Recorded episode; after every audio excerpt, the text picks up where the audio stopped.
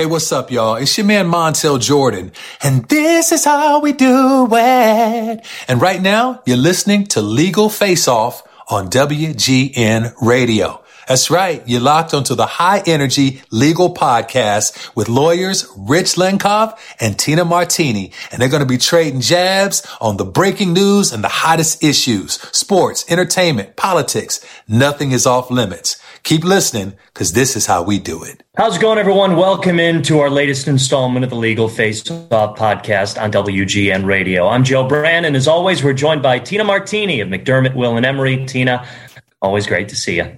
Good to see you too, Joe. Along with Rich Lenkov of Downey and Lenkov. Rich, great to see you as well. Sorry about the Celtics. Hey, Joe. Yeah, Celtics uh, looking at uh, elimination game tomorrow night. So uh, I've been to one game in Boston for every round. Very disappointing game four, but we'll uh, we'll get back to it on game six, hopefully. Yeah, well, I'm sure they're going to be thinking about you for game six. I'm sure. Uh, Let's move into our first topic today of the January sixth hearings, a topic we'll actually talk about in the legal grab bag as well, but we're pleased to welcome in our first guest of the day, Ankush Khardori, contributing writer for New York Magazine's Interceptor and contributing editor at Political Magazine. Ankush, thanks so much for joining us today. Thank you for having me. Ankush, let's just jump right into it because uh, our listeners are pretty much up to speed, I think, on some of the details. What, what interests me is the you know, different couple different messages coming out of the January sixth committee as to whether they'll refer this to the D O J for prosecution, right? We heard from Benny Thompson saying that, you know, he understands the D O J will hear this testimony. You know, A G Garland has confirmed this week that they're all watching. On the other hand, uh, Liz Cheney, the uh, the co-chair, has said they have not decided whether or not they will be making an actual referral to the D O J. So what's the difference there?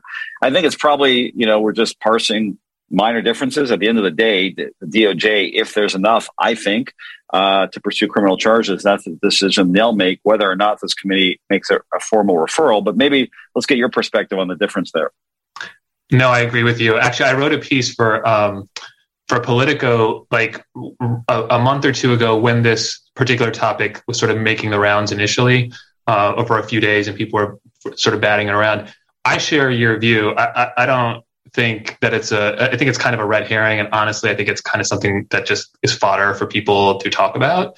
um I don't think there's any real way to predict the political consequence of providing a, a referral with this particular Justice Department. I think a lot of people have been sort of trying to figure out, oh, is it gonna would it help move Garland into a particularly aggressive position, or would it dissuade him because it looked political? I don't know. I don't care. As far as I'm concerned, like I'm interested in the facts that the that the committee is revealing, and I think that's what the Justice Department is going to be interested in.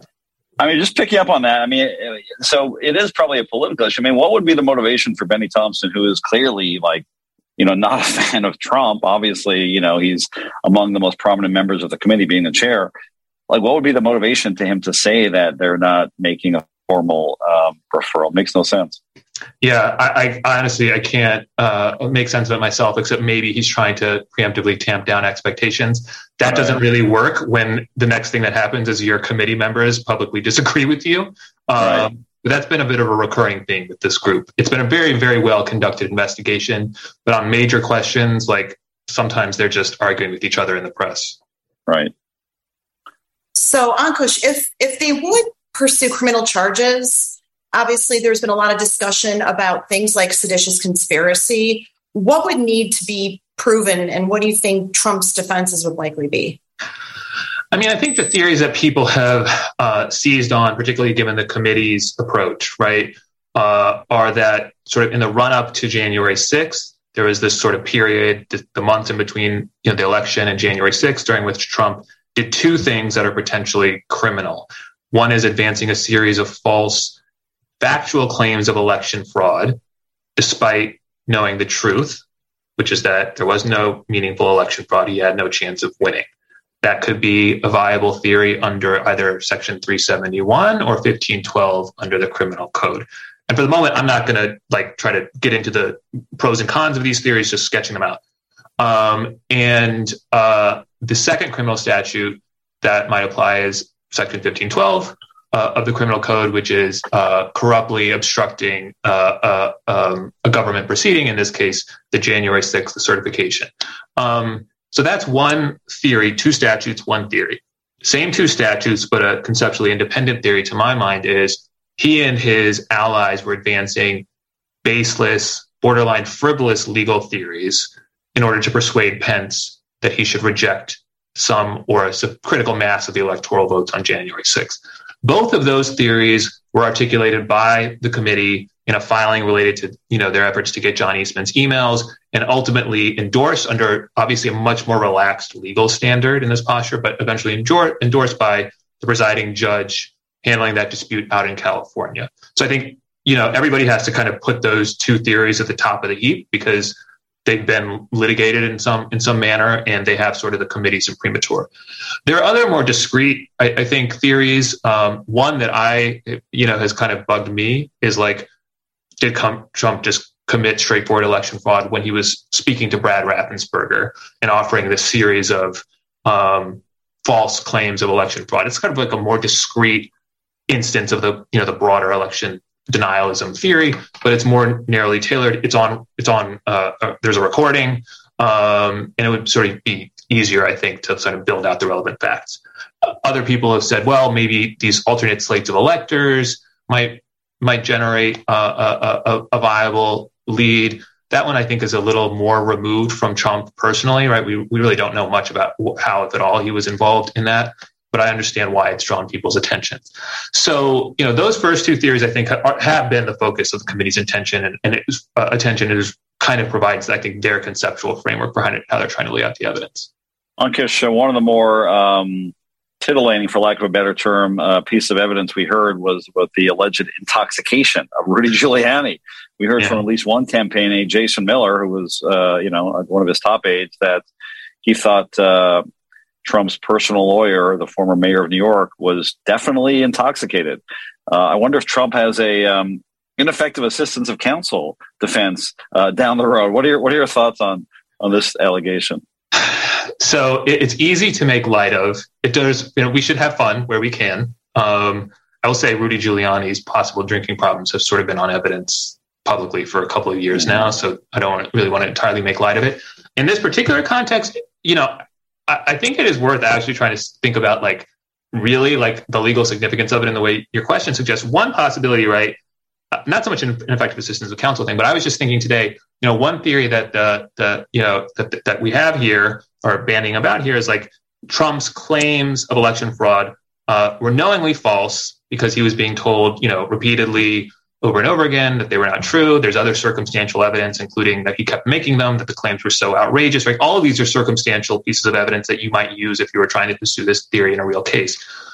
I think it's interesting that, like, the first person who introduces this idea post-election, now Trump had been doing it pre-election too, banning these claims, also circumstantial evidence, right? But the first person who introduces it evidently post-election is a evidently visibly intoxicated Rudy Giuliani, right? This is, like, also, like, much more discreet, but it is circumstantial evidence that this was kind of obvious B S. And I also think it's worth recalling that Trump doesn't drink, right? Mm-hmm. Trump doesn't drink because his brother had, as I recall, his brother had problems with alcohol. So, you know, if you were really trying to play this out as, like, a prosecutor in the most robust way, you probably would try to bring that in. Like, this is someone who is attuned to visible intoxication and, and the problem of visible intoxication. And so for him to just, like, kind of take this idea and, like, seize upon it, it's, you know, not earth shattering. It's not dispositive, but it's potential evidence. Yeah, I mean, Trump will jump on anyone. I mean, even people who aren't intoxicated, he will allege that they're incompetent, stupid, whatever. I think it's obvious that he will jump on this piece of evidence as another reason why he's not responsible, right? I mean, it's very easy to foresee him saying it's all drunk Rudy's fault. Oh, yeah, absolutely. No, I think if you're going to play this out, we have to be, like, responsible about it, right? So that would be a major defense, right? Or, or a key defense. How how effective it would be, you know, let's bracket that. But absolutely, he's going to say his lawyers were telling him that the legal challenges were viable, however crazy and, and slap shot, you know, slipshod they turned turned out to be. And that, uh, just for instance, like, take Barr, right? The notion that Barr, you know, all of a sudden, like, you know, is a truth teller on these election fraud claims. He's got a lot of baggage himself because, of course, what Trump is going to say if in this hypothetical trial in which Barr takes a stand, which may never actually occur, he's going to say, well, you know who else thought the election was uh, uh, potentially going to be rife with fraud? Bill Barr, who was saying this on C N N, who was saying this publicly over and over again. And so, like, you know, I'm no stupider than he is. And now all of a sudden he's decided in the last weeks of the election that he's had enough. He writes me this fawning letter, which doesn't suggest that he had this extraordinary break where he was cursing at me, alleged, supposedly, right? He had this, you know, Spartacus moment. um, and so, like, uh, you know, it, every criminal case has baggage, right? Every complicated criminal case has witnesses with baggage, potential lines of cross. That can't sort of deter you, but I definitely agree. This would be, you know, a key line of defense that if prosecutors were to take this sort of effort seriously as a as an investigation, you have to really run it to ground and make sure you have all of your ducks in a row and, and counter arguments to all of this. Again, that's Ankush Khardori of New York Magazine and Politico Magazine. Ankush, thank you so much for the insight today. Thanks for having me. You are listening to Christina Martini on Legal Face Off. Tina is a partner at McDermott, Will and Emery and focuses her practice on domestic and international trademark and copyright law, as well as domain name, internet, social media, advertising, and unfair competition law. Tina has received numerous professional accolades, including an A V preeminent rating by Martindale Hubbell and being selected for many years as one of America's leading intellectual property attorneys by various legal publications, including Chambers and Partners and World Trademark Review. Tina is also the recipient of the Anti-Defamation League's Women of Achievement Award and has been recognized by Crain's Chicago Business as one of Chicago's most influential minority lawyers. In addition to her full-time practice, Tina is an author, columnist, legal analyst, and podcast host, and she frequently shares her thought leadership with respect to current issues and trends impacting both the legal and business landscapes through various media outlets. McDermott, Will and Emery is an integrated international law firm. McDermott has an uncompromising commitment to legal excellence, extraordinary client service, and a high-performance culture. It is committed to helping clients achieve stellar legal and business results today and well into the future. To contact Tina and to learn more about McDermott, Will and Emery, visit M W E dot com. Welcome back to the Legal Face-Off podcast on W G N Radio. And recently, law firms have been branching out beyond lawyers in bid to beat out rival advisors. With that, we bring in Joe Andrew, global chairman of Dentons and Andrew, the largest law firm in the world, an accomplished and highly regarded corporate lawyer.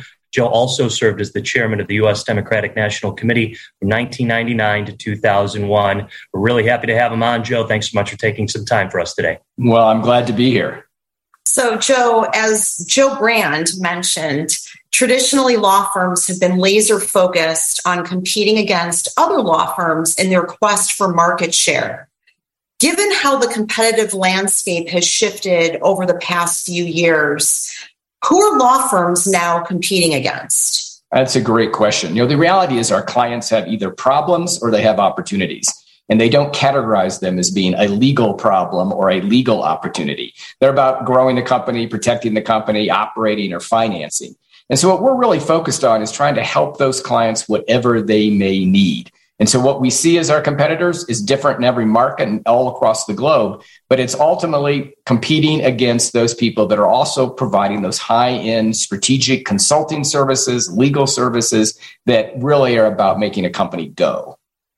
So, Joe, I know that these other prongs that you're uh, branching out into include uh, an advisory firm and also a regulatory compliance software maker. Tell us more about those and uh, what challenges branching off into tr- from traditional legal services presents in, you know, these new worlds that you're exploring.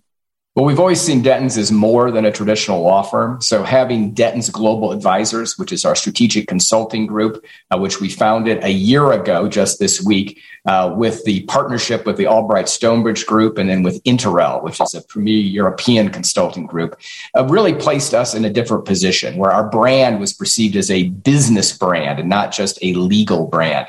And what that means is even clients that come to us just for legal services see us as speaking the client language more, better able to understand the issues that they have. So it helps us literally be able to position ourselves in the marketplace uh, as a solution provider. So, Joe, beyond the eight traditional service offerings that we've been talking about, there's any number of ways that law firms choose to evolve in order to compete in the market, including through lateral growth and mergers, which is something that you and Dentons know well. now as the world's largest law firm, what has your narrative and strategy been over the past few years, at least as relates to your growth? Well, as you know, we are different other firms simply because of our breadth and depth. We're not just the largest firm. We're three times larger than the second largest law firm. We have more than twice as many offices and a third more as many countries as even the second one. So even if number two and number three were to combine themselves, they still wouldn't be anywhere near our size. And while I've never met a client that needs twelve thousand lawyers, they usually just need one. The reality is the math is pretty simple. It's more likely to find that exact right one if you're choosing among twelve thousand than twelve hundred or one hundred twenty. So you see a strategy there that has led us to do more law firm combinations as well as recruit more laterals and a law firm in the history of the profession. Now, you can't buy a law firm. You're not you know, offering uh, to buy an individual person. So what that means is people are doing due diligence on the firm and deciding they want to tie their future together with ours. They like what they hear. They like what they see is happening at Dentons. And we're obviously very flattered and very proud of that activity. Joe, last question here on Legal Face-Off. In addition to talking to us about moving into different areas, Uh, that you could provide service to your clients, what other trends are you seeing? We'd be remiss if we didn't ask uh, the head of the world's largest law firm of some other trends in the legal industry, and particularly as we now return to a bit of normalcy after COVID, what are a couple trends you're seeing that we could share with our listeners and viewers in the legal industry global-wide? Well, I've got the great privilege of talking to clients in more than two hundred locations in more than eighty countries. And the one thing you hear more than anything else is there will be no new normal. People understand that these are permanent shifts. It's more of a new dynamic where change is happening to corporations much faster than it ever has before. And so the conversation in the boardroom is much bigger. It's more strategic. It goes to how do we produce, where do we produce a particular product and service? How do we go to market? Where do we go to market in a way that's completely different? Globalization has changed. Uh, it has become much more conscious. People are applying values to those decisions, not just economics. And that's placed law firms, all law firms, no matter whether they're big or small, in a premier position to be able to help their clients with those big strategic questions that they have now. Again, that's Joe Andrew, Global Chairman of Dentons and Andrew. Joe, thanks so much for the insight today. Thank you.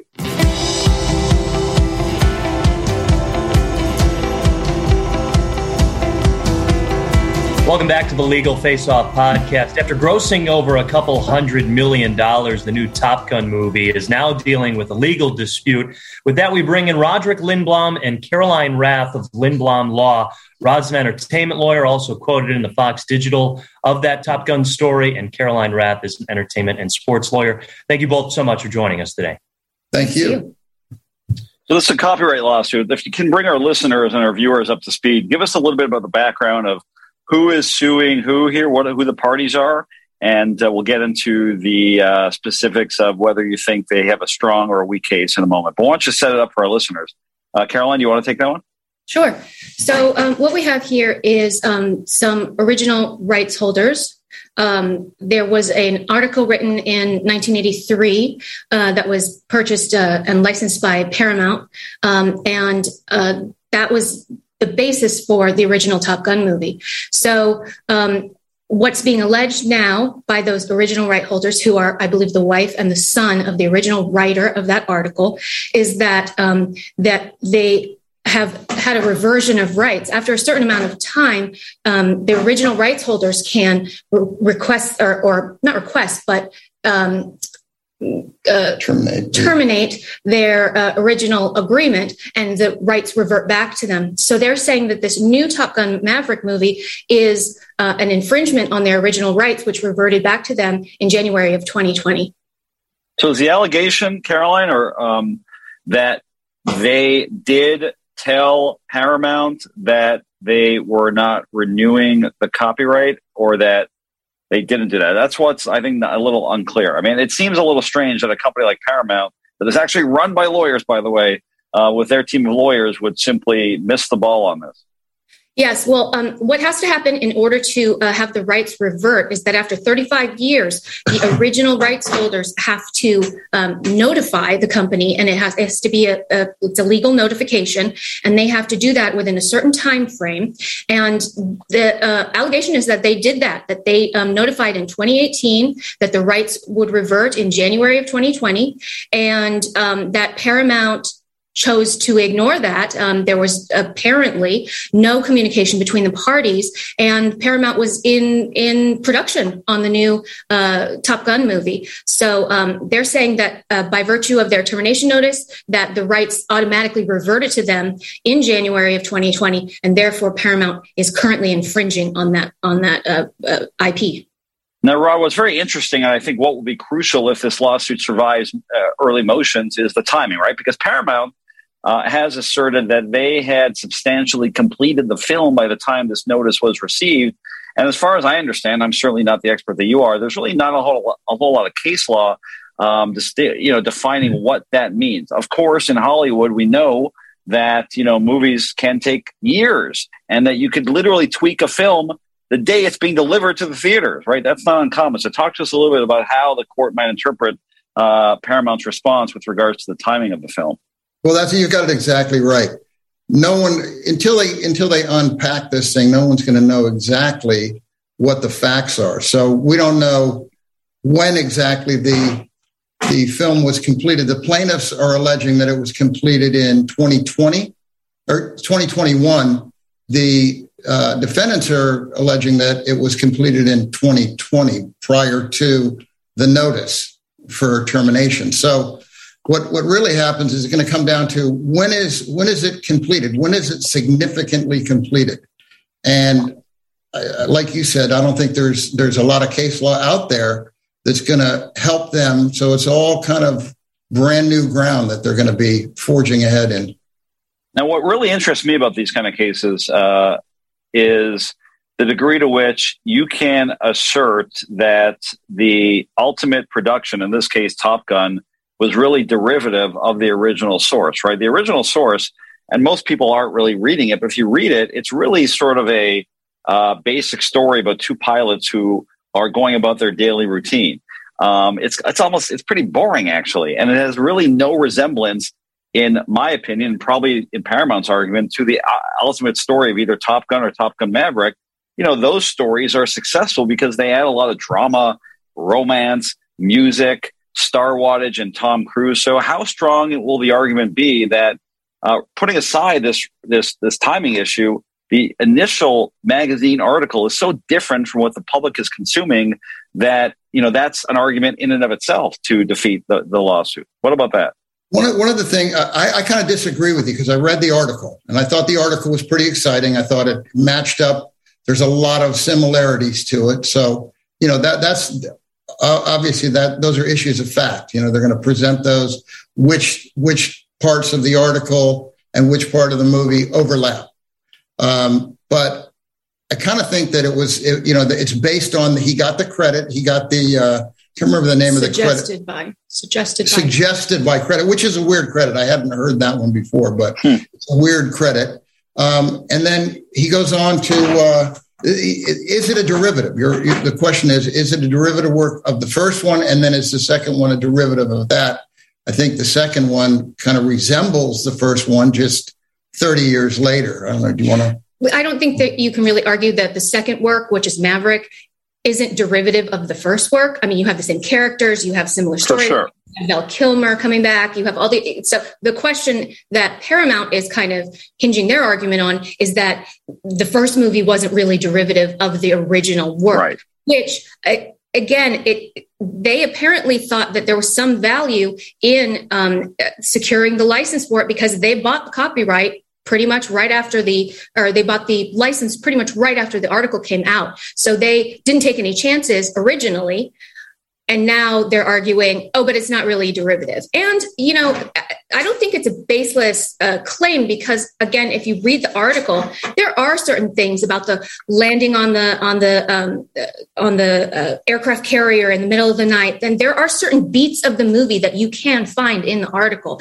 So it is funny that just Uh, Paramount uh, or the, you know, the original writers and producers thought that, hey, we better lock this up thirty-five years ago.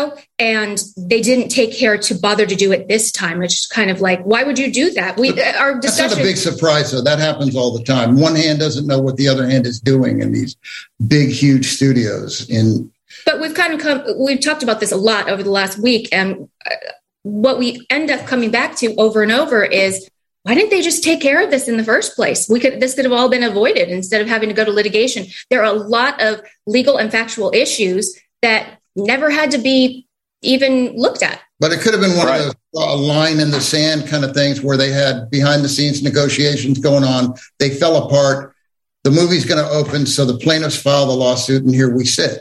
So now yeah. they've got it. Now they're going to litigate this for a while. My guess is it's not going to go all the way. I did read an article about it from a guy called J. Michael Keyes, who mentioned standing as an argument, which was very interesting, that the actual article is not registered with the Copyright Office to the author. It's registered to the magazine that he published in, which is kind of a critical issue. So maybe there was a opinion letter written by Paramount, and then Paramount just said, you know what, let's roll the dice. We can we can win this thing. So now, as Joe, yeah, that's really an interesting argument. Now, as Joe mentioned, um, you know, we all know that Top Gun Maverick is a huge success. I mean, continues to be a huge uh, uh, moneymaker at the box office. What if Top Gun Maverick was a total bomb, which, you know, hard to believe it ever would be. But my point is, isn't it common that this is part, isn't this part of the larger issue that we're seeing commonly with intellectual property these days? We've covered extensively, for example, music copyright lawsuits. Just last week, Mariah Carey was sued for someone alleging that she ripped off um, All I Want for Christmas from them. Uh, isn't it nowadays part of the deal that when you have a successful piece of intellectual property, someone is going to sue you? And that's just part of the equation these days. Well, the projection is a, a this is going to go over a billion dollars. So, yeah, they're going to come out of the woodwork on this thing. But these this is an interesting case because when you read, you know, there is that article that is there is that nineteen eighty right. article that kind of shines a light on this thing. Uh, it's interesting. I mean, yeah, they come out of the woodwork. But I, I think they have more of a claim. I mean, it, it directly derives from their their argument is that it directly derives from the original article, and therefore it is derivative. But yeah, of course. Um, From, of course, we are often plaintiff's lawyers, so I look at it from that point of view as well, though. And it's like, well, you have to you have to police your your I P. If you don't go after somebody and they're infringing, then you lose your rights. So there you come from that angle as well. Like if they just sit on their, who cares if it was a bomb? What if they what if they want to uh, have another bite at the apple? We're on our third Spider-Man series, right? What if they want to have another bite at the apple and they didn't uh, go to uh, protect their intellectual property? Then the studio's like, eh, you missed your window, so we own it. Hey, Rich, how does by that the work? way. No, no publicity is bad publicity. You know, I mean, that's it, right. This litigation gets filed and everybody's talking about this and the movie. It's it's all good for them. Rod so, Caroline, my last question is, I think as litigators, just like fighter pilots in Top Gun Maverick, they have their nicknames. I think as litigators, we need to develop more cool nicknames like Maverick, like Iceman. If you had a, if you had to give yourself a, a, a nickname as a litigator, I know I'm putting you on the spot. What would you come up with? What would your, what would your call sign be? That's the Terminator. No, I, I would, I'm, I'm the sniper because I sit I sit in the wings and wait to shoot. How about you? Uh, he just goes in. He's he's the blunt axe. He just goes in. There you go. Blunt force trauma. Blunt force trauma. Hot rod. It's too easy. How about hot rod? Hot Rod, there it is. Thank you very much, Joe. Thank you. All right. Well, a big thanks to Hot Rod, Lindblom, and Caroline. Thanks so much oh for joining us. Oh, my. Thank you guys for having us. We really Thank appreciate you. it.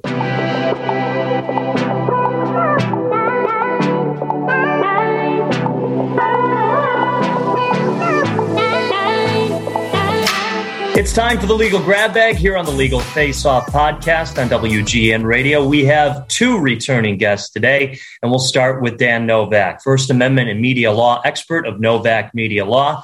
Dan, thanks so much for joining us today. Thank you. Along with Katie Leonard, a divorce and family law attorney of the Leonard firm. You might remember her being on a couple months ago talking about her rapidly viral TikTok post about red flag professions to watch out for in marriage. Katie, thanks for joining us again as well. Good to be here, guys. All right, Rich, let's start off with the January sixth hearings. We got some insight from a New York Magazine writer earlier today, but let's start off with the legal grab bag today. Yeah, I mean, obviously the biggest legal story out there, uh, Um, the hearings going on about the January sixth issues and postponed today till tomorrow. So we'll see what tomorrow brings. So far, Tina, I think it's been a pretty, uh, from a legal perspective, a pretty compelling case, right? I mean, the uh, the evidence we've heard, particularly from those that were close to the president, I thought were some of the most compelling uh, piece of evidence. Obviously, you know, uh, there's lots of evidence from people who are not on Trump's side. But again, to me, the most credible are people like uh, the former A G Barr, uh, former top staffers who are testifying or who have testified that Trump was aware. Uh, there's no way he could not have been aware that these allegations of rampant fraud were uh, not legitimate, and that he proceeded despite that. What I also thought was very compelling was on day one, uh, obviously the video that we saw, some of the videos, but particularly the testimony from some of the rioters that they felt that their president was calling them to action, right? That literally they interpreted Trump's words as, I'm going to the Capitol to stop the steal, and I need your help. And an interesting question legally will be whether that was actually re- whether it was reasonable to interpret that as a call to action. Uh, I think there's a pretty compelling case to be made that Trump was calling them to action, and their actions were the direct result of that. In other words, he started the process that ultimately led to some of the horrific scenes we saw at the Capitol. So those are a couple of interesting issues from my perspective. What are your thoughts, Tina? Yeah, no, I mean, I think that now that the Depp and Heard, um, you know, trial is done, we have to have some sort of must-see T V when it comes to legal stuff. And so it's going to be interesting to see what the rest of the hearings bring. I mean, obviously, there's a lot of speculation about whether or not there are going to be criminal charges, as we touched on in our interview a few minutes ago. Um, you know, they're pretty high standards when we start talking about criminal charges. So it's just going to be interesting to see how the rest of the hearings evolve and what ultimately comes of it. I mean, everybody sort of talks about how Trump has, you know, not just nine lives, but forty lives. So we'll see where we end up when this whole thing is over. Katie, it's obviously everything involved in this hearing and this issue in general is wrapped up with politics, right? We know that Republicans aren't participating for the most part because they're alleging that it's incredibly partisan. Uh, aside from uh, Lynn Cheney and uh, Adam Kinzinger, there's no Republicans on the committee. My question is, you know, as lawyers on this show, we always try to sort of objectively look at the strengths and weaknesses of a case. Is it possible to look at a case like this, if there is a case to be made down the road, strictly from a legal perspective, or is that impossible given that we're talking possibly about charging the former president of the United States? Is it impossible to remove the politics from it?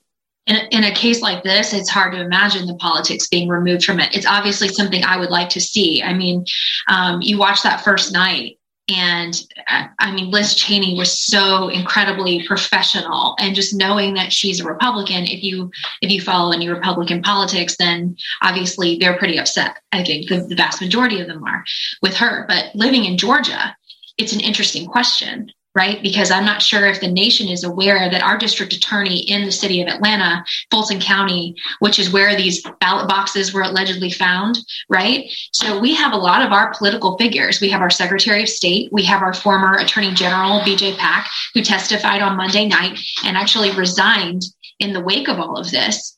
Um, we have these local guys here, right? And so we have a, a D A who just came into office in Fulton County, and they're they're Um, have their grand jury assembling to indict President Trump in our state. So I come at from a very diff- different angle where that's already being pursued in my jurisdiction. So yeah, whether your, or not, yeah, mm-hmm. no, go ahead, um, go ahead. Well, I think we have a very different evidence in in our case, not necessarily related to the insurrection, but as it relates to putting political pressure on officials. So right now, our Secretary of State, Brad Raffensperger, Uh, there was a recording that was made of President Trump literally saying, I need to find eleven thousand votes. We need you to find eleven thousand votes, because that was what he needed to pull off Fulton County, which was the difference. I mean, it was amazing that that um, that, that was the county taking place, because it's so heavy um, Democratic that you would think they'd be looking maybe somewhere else. But um, we have these, our local officials that have been pressured. So it's a different indictment than invitation of insurrection, um, but equally as important. Yeah, for sure. Dan, interesting. You got an interesting perspective, I'm sure, um, because you're a First Amendment lawyer, right? And what we're talking about here, at least partially, is the rights of someone, in this case, the president, to speak their mind and whether it's reasonable for someone else, in this case, a group of rioters, to interpret those words as a call to action, right? So we all know the famous saying, you can't scream fire in a crowded theater. Is what Trump did on that day akin to screaming fire in a crowded theater? Screaming fire in a crowded theater is like uh, every time someone says that online, a First Amendment lawyer loses their wings. Because the, the actual quote is you can't falsely scream fire in a crowded theater. And even then, not necessarily. Sometimes you can scream falsely that there's a fire. That put aside, I think that the, the standard here is incitement. And you're not allowed to prevail upon people to commit imminent lawless action. And so clearly he wanted them to do lawless things. That's there's no colorable argument that you're allowed to break through the barricades and come inside the Capitol. The question would be the imminence aspect of it. We're not talking about days or weeks here. We're talking about minutes or hours. So, uh, it, you know, to my ears, I think it was fairly imminent and predictable that that would be the outcome of what he was doing. And these hearings have really filled in a lot of the gaps that were maybe easy to assume that that's how things were going. But now we're hearing it from the people in the room. Yeah, that was the goal here, was to sow chaos and disorder. Continuing on the political spectrum, Tina, last week, Maryland police arrested an armed man who was believed to be a threat to Justice Brett Kavanaugh's life. Yeah, Joe. So, you know, we're getting closer to the Mississippi abortion case getting decided. There's been a lot of agitation and protests um, across the country. And last week, the news broke that twenty-six-year-old Nicholas Roski was apprehended outside of Brett Kavanaugh's house. He was carrying a gun, a knife, and zip ties, um, and he threatened to kill the justice. He had found his address online. Um, and was found um, in the middle of the night in front of his house. He's been charged with attempted murder of a Supreme Court justice, and for now he will remain in federal custody. He had bought the Glock seventeen pistol as well as ammunition and brought those things as well as zip ties, pepper spray, duct tape, and other items that he said he was going to use to break into Justice Kavanaugh's house to kill him, and that he would then kill himself. He claimed that he was, um, in terms of a motive, that he was upset by the leaked opinion from last month, as well as the school massacre in Uvalde, Texas. He said he believed that Kavanaugh was going to vote to loosen gun control laws in a case that's currently before the, co- the court involving a New York law that right now requires a permit to carry a gun in public. Apparently, Roski had been texting with his sister while he was sitting outside of Kavanaugh's home. He had also apparently called nine one one to tell them that he was planning to kill the justice and was having suicidal thoughts. And even though there were two U S Marshals in front of Justice Kavanaugh's home, it was only when he called nine one one um, that he was apprehended by the police, even though Kavanaugh, as well as the other Supreme Court justices, all now have round-the-clock security since the leak of the draft opinion. Um, Roski's next hearing is going to be June twenty-second. Um, what's really unfortunate, Rich, is there have been rumors that other Supreme Court justices have been targeted, and I think that, unfortunately, there's going to be more of this, both leading up to the decision as well as after the decision. Well, a couple of points. Yeah, I mean, uh, the bigger picture, uh, in addition to that story, is that was at least part of the reason that the bill uh, was passed yesterday by the House, expected to be signed by the president, protecting um, uh, Supreme Court judges. Uh, there was this issue about whether it should extend to their families, whether it should extend to lower courts. Some, I think twenty-seven Democrats voted against it because they wanted it to extend to their families and so forth. But Uh, this movement has really been, uh, you know, th- this bill has been uh, discussed for a long time. Uh, Esther Salas, who's a, a federal court judge, has been all over the media discussing it. She, of course, we've covered that story. She um, is a federal court judge who lost her son tragically when uh, a former, a lawyer actually was a former litigant with her, showed up at her doorstep dressed as a FedEx driver, shot her, shot and killed her son. Uh, and and shot her husband. Um, obviously, and you know the other issue is, and a lot of a lot of uh, a lot of people are describing the lack of media attention on the Brett Kavanaugh case as a sign of liberal bias. They're also asserting that no one has been arrested um, for being for protesting outside of Kavanaugh House and other Supreme Court justices. Listen, no matter where you stand on these issues, I think it's ridiculous for anyone to protest outside of someone's home. And I mean, these days you can find anything online, and the fact that you're showing up to a sitting Supreme Court justice's home and trying to bully them or intimidate them uh, is ridiculous. And listen, no matter where you stand, I, I also think that, like, Charles Schumer was was wrong in standing on the steps of the Supreme Court saying, "We're coming for you." I mean, words to that effect. That, interestingly, could also be interpreted as leading down this road, right? I mean, conservatives are saying that what's the difference between what Trump did on January sixth and what Schumer did, in the words that he used, that ultimately led to someone showing up and being charged with attempted assassination of a Supreme Court justice. So very unfortunate. Uh, Katie, what are your thoughts on, on this issue? I mean, the bill obviously is a good move. Uh, probably should be extended a little further, I think. Mm-hmm. I would agree with that. I don't know if y'all know, but I'm actually married to a judge. So I, they have, I mean, ridiculously dangerous jobs. And it's not the people that you would expect to be dangerous. You would expect criminals to be dangerous. It's not criminals. It's people that are low, lying under the surface, that are in family law cases primarily, that don't really have a dog in the fight. Sometimes they don't even have a super contested case, but something just makes them snap. And they're looking for somebody to blame. I mean, obviously, Brett Kavanaugh did not write that opinion himself. He's not even the author of it. So what caused this guy to snap and go after Kavanaugh? I mean, who knows? So I think that it's a good move, um, especially the judge up, up in the Northeast. I'm sorry, I can't, my mind is blanking on her name, but um, whose son was shot at the home. I mean, that no judge should be in that position. So I agree with you. It's reprehensible. Um, I'm not sure about Schumer's comments being equivalent to Trump's. I mean, especially based on what we've seen and the tweets and all of that, I think I think that's political spin, in my opinion. I watched Chuck Schumer do that speech.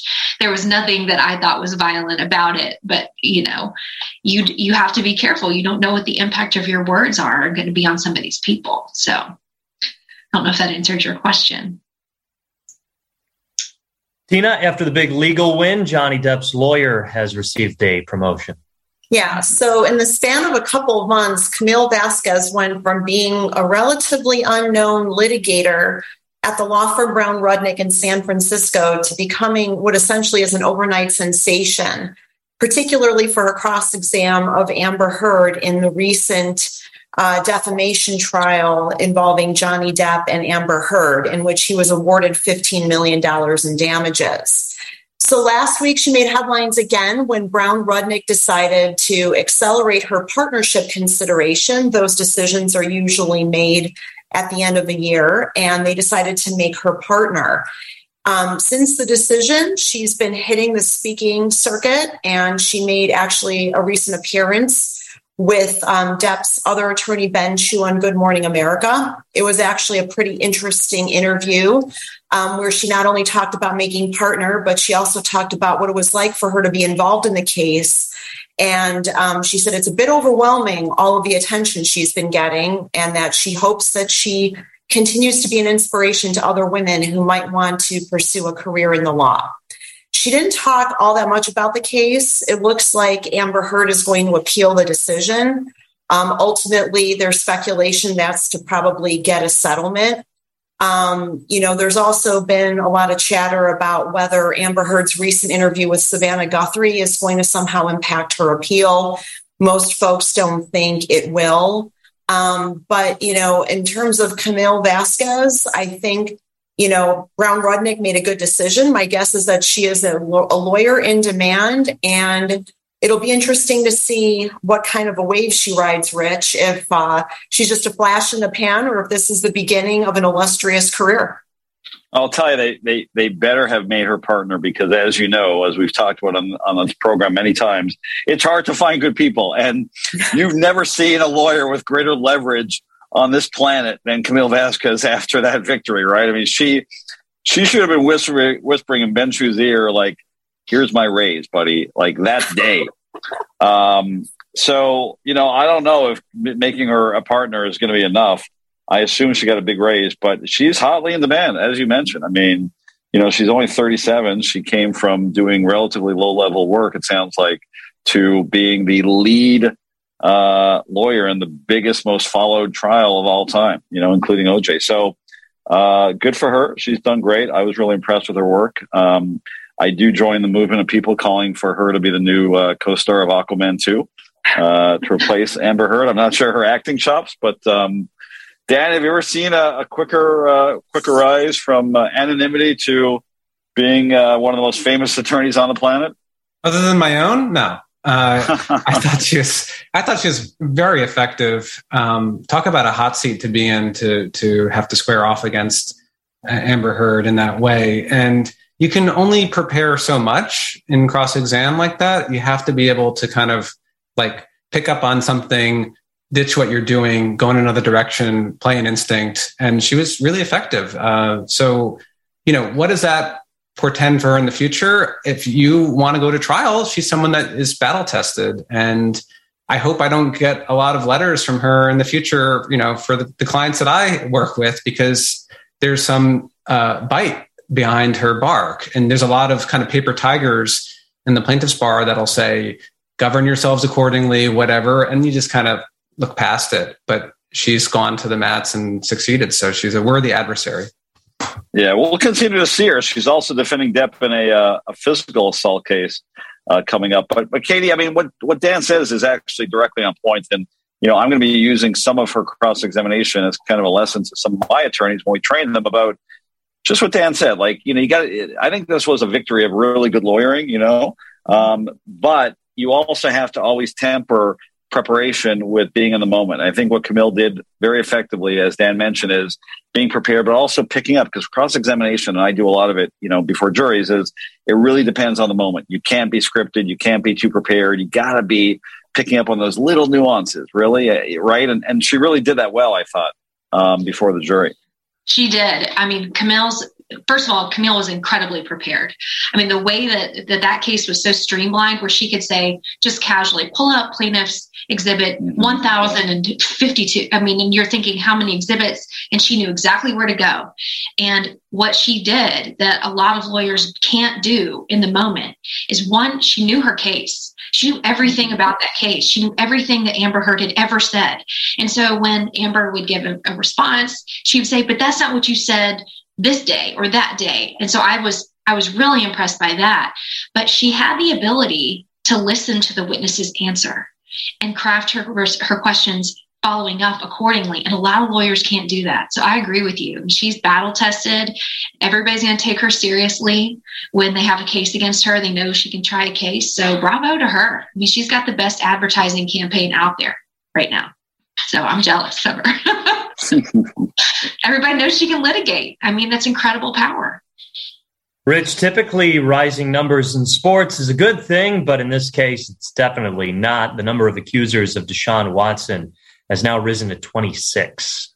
Yeah, two more, uh, or actually four more since we last talked about this story. I think it was even our last podcast, have accused him of uh, assault. Um, he's, of course, as of yesterday, I saw him uh, expressing how he regrets putting the team and his teammates through this, but he did not regret the actions. He said, he reiterated that he's never assaulted anyone, never sexually abused anyone, never criminally assaulted anyone. So I'm not sure, like, something's got to break at some point. You know, we know that the criminal authorities have decided there's not enough evidence to pursue charges. They haven't charged him. The N F L uh, is allowing him to continue. Of course, he signed one of the richest contracts in N F L history.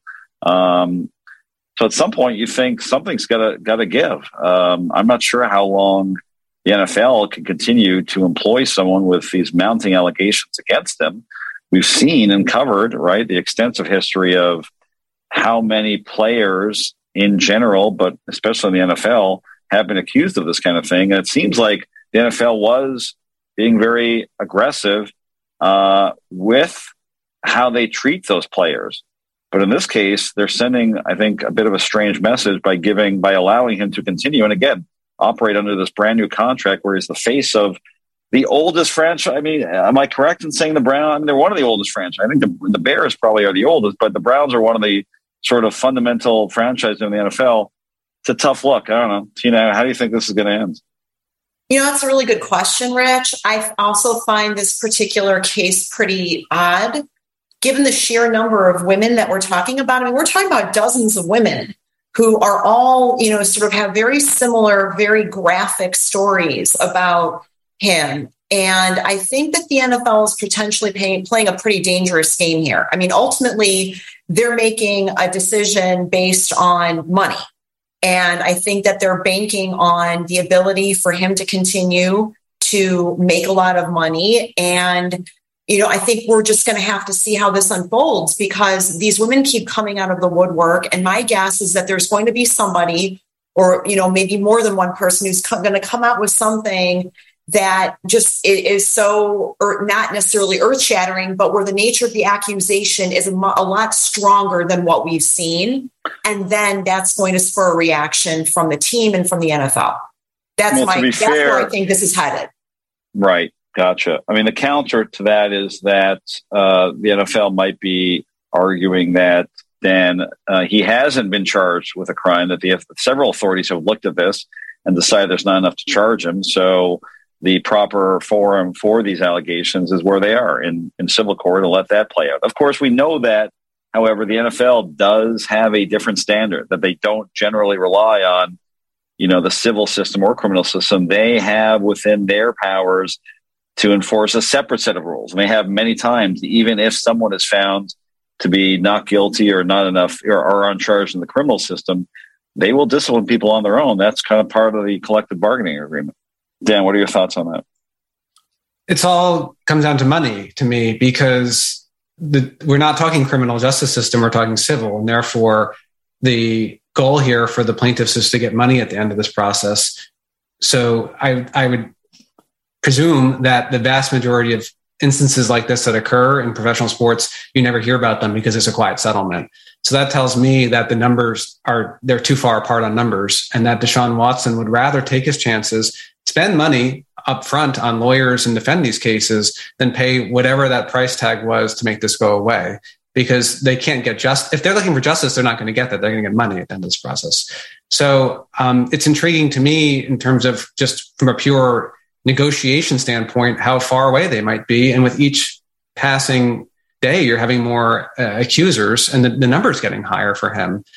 So uh, maybe it's too much has happened, and he's better off just defending it if he feels justified that he can defend these cases. The other thing that I would look out for is how he is talking about the case publicly.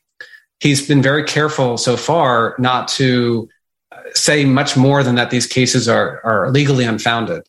And that's something that is protected under the First Amendment. He can he can use do his talking in the court, but when you get on the courthouse steps or you get on social media, you have to be really careful, because that's begging for a defamation suit. And so, um, for for many victims, or I'll say alleged victims of of of assault and other sort of things, sometimes it's easier, or it's a more streamlined to bring a defamation claim than it is to bring an assault claim, because there are different proofs that are sort of involved. So I would look out for that, because if he feels public pressure to come out and say these women are liars, for instance, which I don't think he's precisely said, that's risk on his end. So he's in a very tight spot, and it doesn't seem to be, the pressure's not alleviating anytime soon. It's really interesting that you say that, Dan, because I think that's one of the takeaways from the Amber Heard trial. Again, I mean, the most, arguably the most covered trial in the history of, of trials. I think one of the lessons people are going to take away, especially ones uh, high profile people, are, are you got to be careful what you say, because we saw that uh, it isn't just a threat to be sued for defamation. And there was a long trial, expensive. I noticed that when um, Amber Heard was talking this week on T V, that she was relatively careful about her words. You know, if she, I wouldn't put it past her to be sued again if she continues to allege that she was, you know, the victim of, of abuse. So I think you're right. People uh, are a little more careful now in the wake of uh, the, the death trial. It's going to be hard for her to be sued again, because I you just wonder, what are the damages? Because no, you know, he has the finding or whatever. Right. Yeah, we, the justice system's not, or I should say the civil system's not great at adjudicating what happens after the case and what you can say or not say, because prior restraints are sort of the least tolerated form of government intrusion under the First Amendment. We don't like courts saying from now on, don't talk. We like to deal with the consequence or the action and then have the consequences resolved after the fact. So it is interesting from that perspective for sure. Let's talk about Jason Alexander. No, not the actor that played George Costanza, but Britney Spears' ex, who sabotaged her recent wedding. Summer of George. Uh, the whole different, uh, different Jason Alexander, like you mentioned. Um, yeah, Jason Alexander is the ex, ex-husband of Britney Spears. Britney Spears was married uh, last week. Uh, what, it might be her third marriage? Um, Kevin Federline, right? Right. I think it's number three or number four. K, K Fed was number one. And then this guy, Jason Alexander, was married for three days uh, before the marriage was annulled back in oh four. And he showed up at the wedding. Uh, he was live streaming it. He said that he was invited. Uh, and then it turns out he was crashing. He was covering it all on camera. And he's been charged in Ventura County of uh, trespassing, stalking, battery with vandalism. Um, I guess he assaulted a, uh, uh, a security officer. Um, bizarre. It doesn't seem like Britney could ever get away from uh, legal face-off. She's one of our... she she wins one of the L F O awards for most covered celebrity. Her, Trump, a couple others. Cosby's in there. But, um, yeah, I don't know. I haven't heard from either Jason Alexander in a while. This was the the other... I thought I'd hear more from the other Jason Alexander, but... Um, yeah. What do you think, Tina? Yeah, I mean, I think that this was a, a very cold and calculating sort of um, move on his part. Um, I think he did it to get attention. He got a lot of attention. This is his um, reprise of fifteen minutes of fame. And uh, I don't know if we're going to be hearing from this Jason Alexander again anytime soon. Katie, this is in your wheelhouse. You represent people who have been married many, many times. What do you tell your clients when they say, I want to invite the ex to the wedding? Good idea, bad idea? Are you just inviting something like this to happen? I mean, this was such a bizarre incident because it was like, where did this guy come from? I mean, this got more coverage than their marriage and divorce combined. And it was just bizarre. I saw the whole thing on TikTok and he just shows up. And he's like walking through, like he's live streaming, like now I'm in the kitchen and no, but I'm invited. And it was so bizarre. And then he gets like tackled to the ground while he's still filming. I was sitting there wondering, is he on something? Is he drunk? Like what would compel somebody to do this when your relationship was so, you know, long gone? And poor Britney, you know, she's got the whole nation on her side after this conservatorship, and everybody was rooting for her to get free of, of these, you know, people that were just leeching off of her, just millions. And she finally finds this little bit of happiness, and this ghost from her past comes back to just make it all about him. I feel so bad for her. So no, that has never happened. And if I ever do a prenuptial agreement, and I'll, you know, we usually sign those a couple of days before the wedding. I'll have to ask now, just make sure you don't invite your ex-husband to this because, you know, it could ruin your day. The whole thing. And some some people just can't say can't hear no as an answer, right? I used to work in the tabloids, and there's just like, if you are famous, you will attract this, and it it's the, it's the reason why I chose not to become a Hollywood star. Is because it's it, it seems to objectively stink to be a Hollywood star. Sure, you get to go to great parties, but like there's just all these elements in your life that you cannot control. And yeah, you feel for Britney Spears. She certainly didn't do anything to deserve that attention. And um, I I hope that it's being taken seriously. I do worry that sometimes celebrities get quicker access to justice than ordinary people. I'm sure there's he's not the first ex to show up and crash a wedding. Um, so I would love for that protection to be across the board for people. I believe the famous quote is leave Britney alone, leave her alone. So Jason Alexander not taking that to heart. Uh, Tina, it seems imagine like... If it, imagine, by the way, imagine if it was the other Jason Alexander. That would be a story. George Sean. Salesman. Uh. You did have Kanye crash that birthday party, you know, so he could be next. So, Rich, it seems like sweeping changes are coming to California defense attorneys after voters are leaning heavily towards one side. Well, yeah, the D A in San Francisco, the uh, district attorney in San Francisco, was kicked out basically um, by uh, constituents who allege that he was too soft on crime. You know, the, the, the story of San Francisco over the last decade has been well covered. Uh, I was there recently. It is kind of a mess. Um, you know, crime is up and um, it is hard to move around the city without the fear of being, um, you know, the victim of, of crime. But the bigger story here, friends, is that this is a movement that seems to be taking hold nationwide. Um, lots of cities, uh, there's discussion about recalling the district attorneys because of continued high-profile criminal incidents. There was a video in L A that got a lot of attention of a car plowing into a young mother with her baby. I mean, literally plowing into them. She managed to, you know, at the last minute, almost shield her son. Um, and that that guy, I think, got five months. He got he got charged with an incredibly small uh, offense that is punishable by, I think, five to seven months. Here in Cook County, where we are, um, Kim Foxx has been widely criticized. You know, we all know her handling of the Jussie Smollett matter, but uh, unfortunately, Unfortunately, for those that are not a fan of Kim Foxx, Illinois does not allow for recall. Only a small number of states allow for recalling their D A, but this is a, this is a trend that uh, seems to be taking hold. Tina, on the other hand, what uh, Ch- Chiza Budin, I'm not sure exactly if I'm pronouncing his first name properly, he says this is all a political campaign, that it was funded by my opponents, and that this uh, is all just... Um, you know, by, uh, all funded by uh, high-profile donors who are looking to um, reverse the effects of more progressive district attorneys around the country.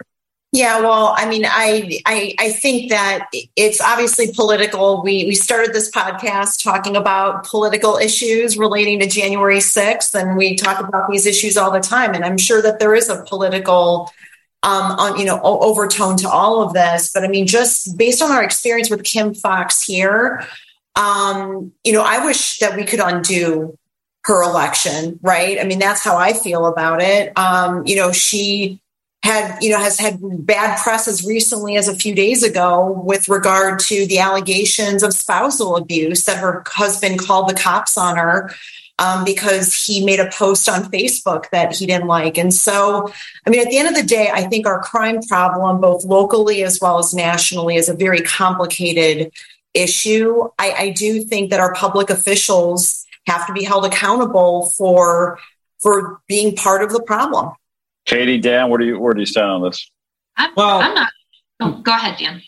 Thank you. Um, he's only been the D A since twenty twenty, so I, I, I feel that. I mean, if he's going in a different direction than his predecessors have, you have to give him a term. To, I mean, that's sort of the minimum unit of measurement. So I, I do have a problem with these recalls when they're so fast and when the, the person has no time to implement their agenda, especially when the recall is not premised on some sort of wrongdoing on his part. It's just policy. They don't like the way he's approaching things. Um, as far as it being a wave, I, I don't know. I mean, the reality is that across the country, there's been an uptick in, in crime in major cities, and you can take them and put them in the column of reformer or not reformer. It it it, it travels across both uh, sort of camps. So the notion that he is driving this increase when there are hardline, you know, prosecutors in other districts that are seeing the same rise, to me, is it's just way too premature to have any sort of sense of that. Um, and there have been a couple that have hung on and, and actually, or even, you know, strengthened their their hold. Um, Larry Krasner was certainly attacked in Philadelphia, and he had a very strong showing against uh, Carlos Vega, who wanted to bring it, you know, kind of run back the old team. So I feel like it's too early to know exactly how these things are going. And it's also premature to make a judgment on any of these people that are trying new things. People that are going and doing bad things, like letting people get off or, you know, because they're a family member or uh, involved in some corruption, that's another story. But as far as on a political policy level, um, it seems like people might be overcorrecting for some difficulties the country's uh, country's going through due to the pandemic and economic problems. I agree with Dan and Christina. I mean, I think through COVID, we saw a rise in crime. We saw a rise in abuse, especially in my business. Domestic abuse was at a high. And I think that it's exactly as Christina said, it's too complicated to pin it on one person. I mean, people that are pointing a finger at a D A don't realize the D A is a figurehead of the prosecution. He's not in there trying every case. And D As don't sentence. So if the, uh, if the criminal people charged with crimes are getting sentences that the public doesn't agree with, I mean, are we asking questions of judges about why those those sentences were acceptable or why those sentences were rendered, why they agreed to that plea, if it was a plea? I think you also have to look at, you know, um, Incarcerations are at an all-time high. They had issues with having too many people in jail, with funding, with COVID, with overcrowded jails, especially in big cities. And so in, in Atlanta, I think, um, as a city in particular, probably Chicago, similarly, we have lots of people who are running from the job of law enforcement. And it's, you know, we have a real hiring issue on our streets. So not even having enough cops. So I could see why that would trickle down to judges going, okay, how do I get rid of some of these things and focus the county's efforts on the cases that are really, you know, murders, rapes, really, really serious things. So I think I think it's unfair to point the finger at just the D A and say, we need to let this person go before they even finish the term. I don't see that as being something that goes nationwide. Okay, so celebrity divorces have been all the rage lately. Tina Thompson, many other uh, famous people as well. Why don't we uh, go ahead and go on to the topic? Sure. So apparently it may be summertime, but it's not the summer of love for a number of pretty famous celebrities. Um, a couple months ago, Kenan Thompson separated from his wife of eleven years, Christina Evangeline. There's been a lot of speculation that it was his schedule that led to the demise of that marriage. Um, between him rounding out his many-year tenure on Saturday Night Live in New York and filming his sitcom in L A, Kenan, a lot of folks believe that it was his schedule that did that marriage in.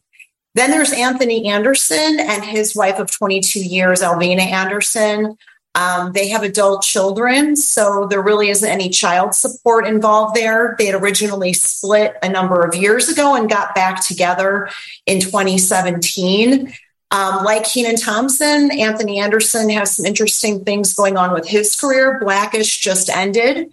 Um, it looked like he was going to do a second season on Law and Order, and then the kibosh was put on that too. It looks like that divorce is actually going pretty amicably.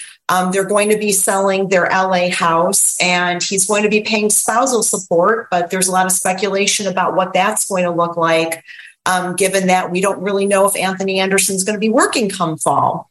And then finally, there's Julianne Hough and her split from her soon-to-be ex, Brooks Lake, after nearly three years of marriage. Um, they split in twenty twenty and filed for divorce last year. There's been a lot of press about all the details that when is going into this divorce agreement. They're splitting up their properties amicably. Um, she's taking the artwork, china, silverware, and furniture, and her Tesla, and he's taking his two trucks um, as well as his ranch. Um, it seems like the big issue that remains there is her three hundred fifty thousand dollars engagement ring, which is seven carats and um, a real looker, Rich. That was quite an engagement ring she had. They both Let's go right to Katie. Yeah. Huh? Yeah, he can oh, maybe sorry. he can reuse it for his uh, soon-to-be new wife. So, um, but in any event, they've gone on with their lives. It seems pretty amicable, but that engagement ring is getting a lot of airplay. Yeah, let's get let's go right to uh, Legal Face-Off divorce correspondent Katie. Who gets the ring, Katie? Who I'm sure you deal with this issue all the time. Who who gets the ring? I'm so sorry. The, the ring is the rings are uh, one of the most expensive pieces of property that you fight about, right? So I mean, who gets it? And sorry, this is pretty standard across the board. You keep the ring. It's a, it's, you can look at it as a premarital gift. You can look at it as a conditional gift, but I hate that for him, but that, that one's staying on her finger. Um, she can sell it. She can keep the proceeds, but sorry, that one's gone.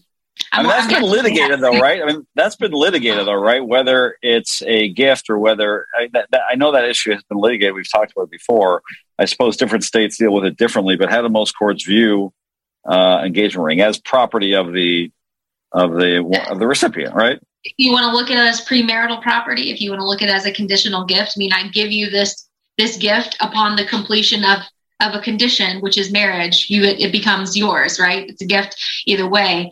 Um, I'm not aware of a state that, that views the engagement ring as marital property because it's not. Katie, how, how do celebrities, celebrities are a lot better looking than us for sure. But um, besides that, you know, we always read these statements and they're always uh, written by publicists and very carefully, you know, they're using words like, amicable resolution, amicable separations, and conscious uncoupling was the famous one with uh, um, you know, uh, Chris Martin, um, when they when they separated with with a Paltrow. But how do celebrity divorces differ from the rank and file ones that you deal with? I don't think they differ, other than everybody cares about what's going on in them. I mean, celebrities are people too. They have children, they have money. I think the stakes can be higher. I mean, the Kim and Kanye's divorce, there are plenty of cases like that, just not with that dollar figure, where there's a narcissist who goes off the deep end. Um, that is a typical case. Um, Julian Hough's case, typical case. All those cases are typical. So it's just sad that they don't have the privacy to deal with that and everything that goes with it without everybody looking into it. But really, at the end of the day, it's the same issues, and they're treated the same way in family court. So, well, well I have one last question, then we'll, ju- we'll get Dan to jump in. But if you've got a client who's a high-profile litigant in a divorce proceeding, do you advise them to try to stay off social media? I mean, in this case, in the, oh, the Julianne yeah. Huff case, both of them have been spotted, you know, since this announcement on social media with, you know, uh, other people, other men and women. Do you advise them to sort of hold off on that until the case is resolved? Um, or do you not, or, or what's the advice? I mean, you first, you want to keep a low profile. So some celebrities will either try to settle their divorce and then they'll file everything in the record so that, um, you know, it's all done and it can be finalized right then. Um, they might file under a pseudonym. They might file under initials. It's best to keep a low profile so that you don't have things coming out of the woodwork, right? You don't have people trying to jump in and say, make allegations and try to make a buck off of you during, during a low time in your life. So yeah, they should stay off social media. They should stay off Twitter. They should let their publicist speak for them and very limited in what they do. I'd stay in the house as much as possible or with friends out of the paparazzi's eye. And I mean, I'll be thinking about all of those couples as they go through that, because it's a difficult emotional process to wind down your family, and to, it's not something I would want to be public. Dan, what are your thoughts? Back when I worked for the tabloids, you could just throw a dart at a, any celebrity couple and just, you statistically, you'd be correct that they have an unhappy marriage. Um, you know, sometimes they'd beat the drum for years saying these two are getting divorced with no apparent sign of it actually happening. And then it just happens. And you wonder whether or not the, the tabloid just manifested it, like spoke it into existence. So um, celebrities are people, but they're not ordinary people. So I don't think they have, while they have very ordinary problems, they sometimes have uh, extraordinary aspects to them um, as individuals, because they're people that seek limelight and attention and drama. So it's not a surprise that these things don't have a lot of staying power. And I'm more inclined to kind of congratulate a couple for sticking it out that long and showing some love for each other. Um, eleven years is nothing to sneeze at. I, I think the other Anthony Anderson might've been longer. So silver lining, you know, they, they, they certainly are in the top percentile of, uh, of celebrities that stayed together for a period. Dan, before we go, I got to give you a shout out. I mean, I see a Zabar's book back there, uh, home to maybe speaking of Seinfeld, it all comes back to Seinfeld, because Zabar says the best babka anywhere in the world. Um, delicious, uh, chocolate babka at, uh, at Zabar's. Mm. Up there on the upper uh, upper west side of New York, right? Yes, uh, the best um, smoked salmon you could ever enjoy. If you're, I, I don't know, I think you can like have it shipped to you anywhere in the United States or something like that. So don't shy away from placing an order at Zabar's. Delicious fish and delicious babka.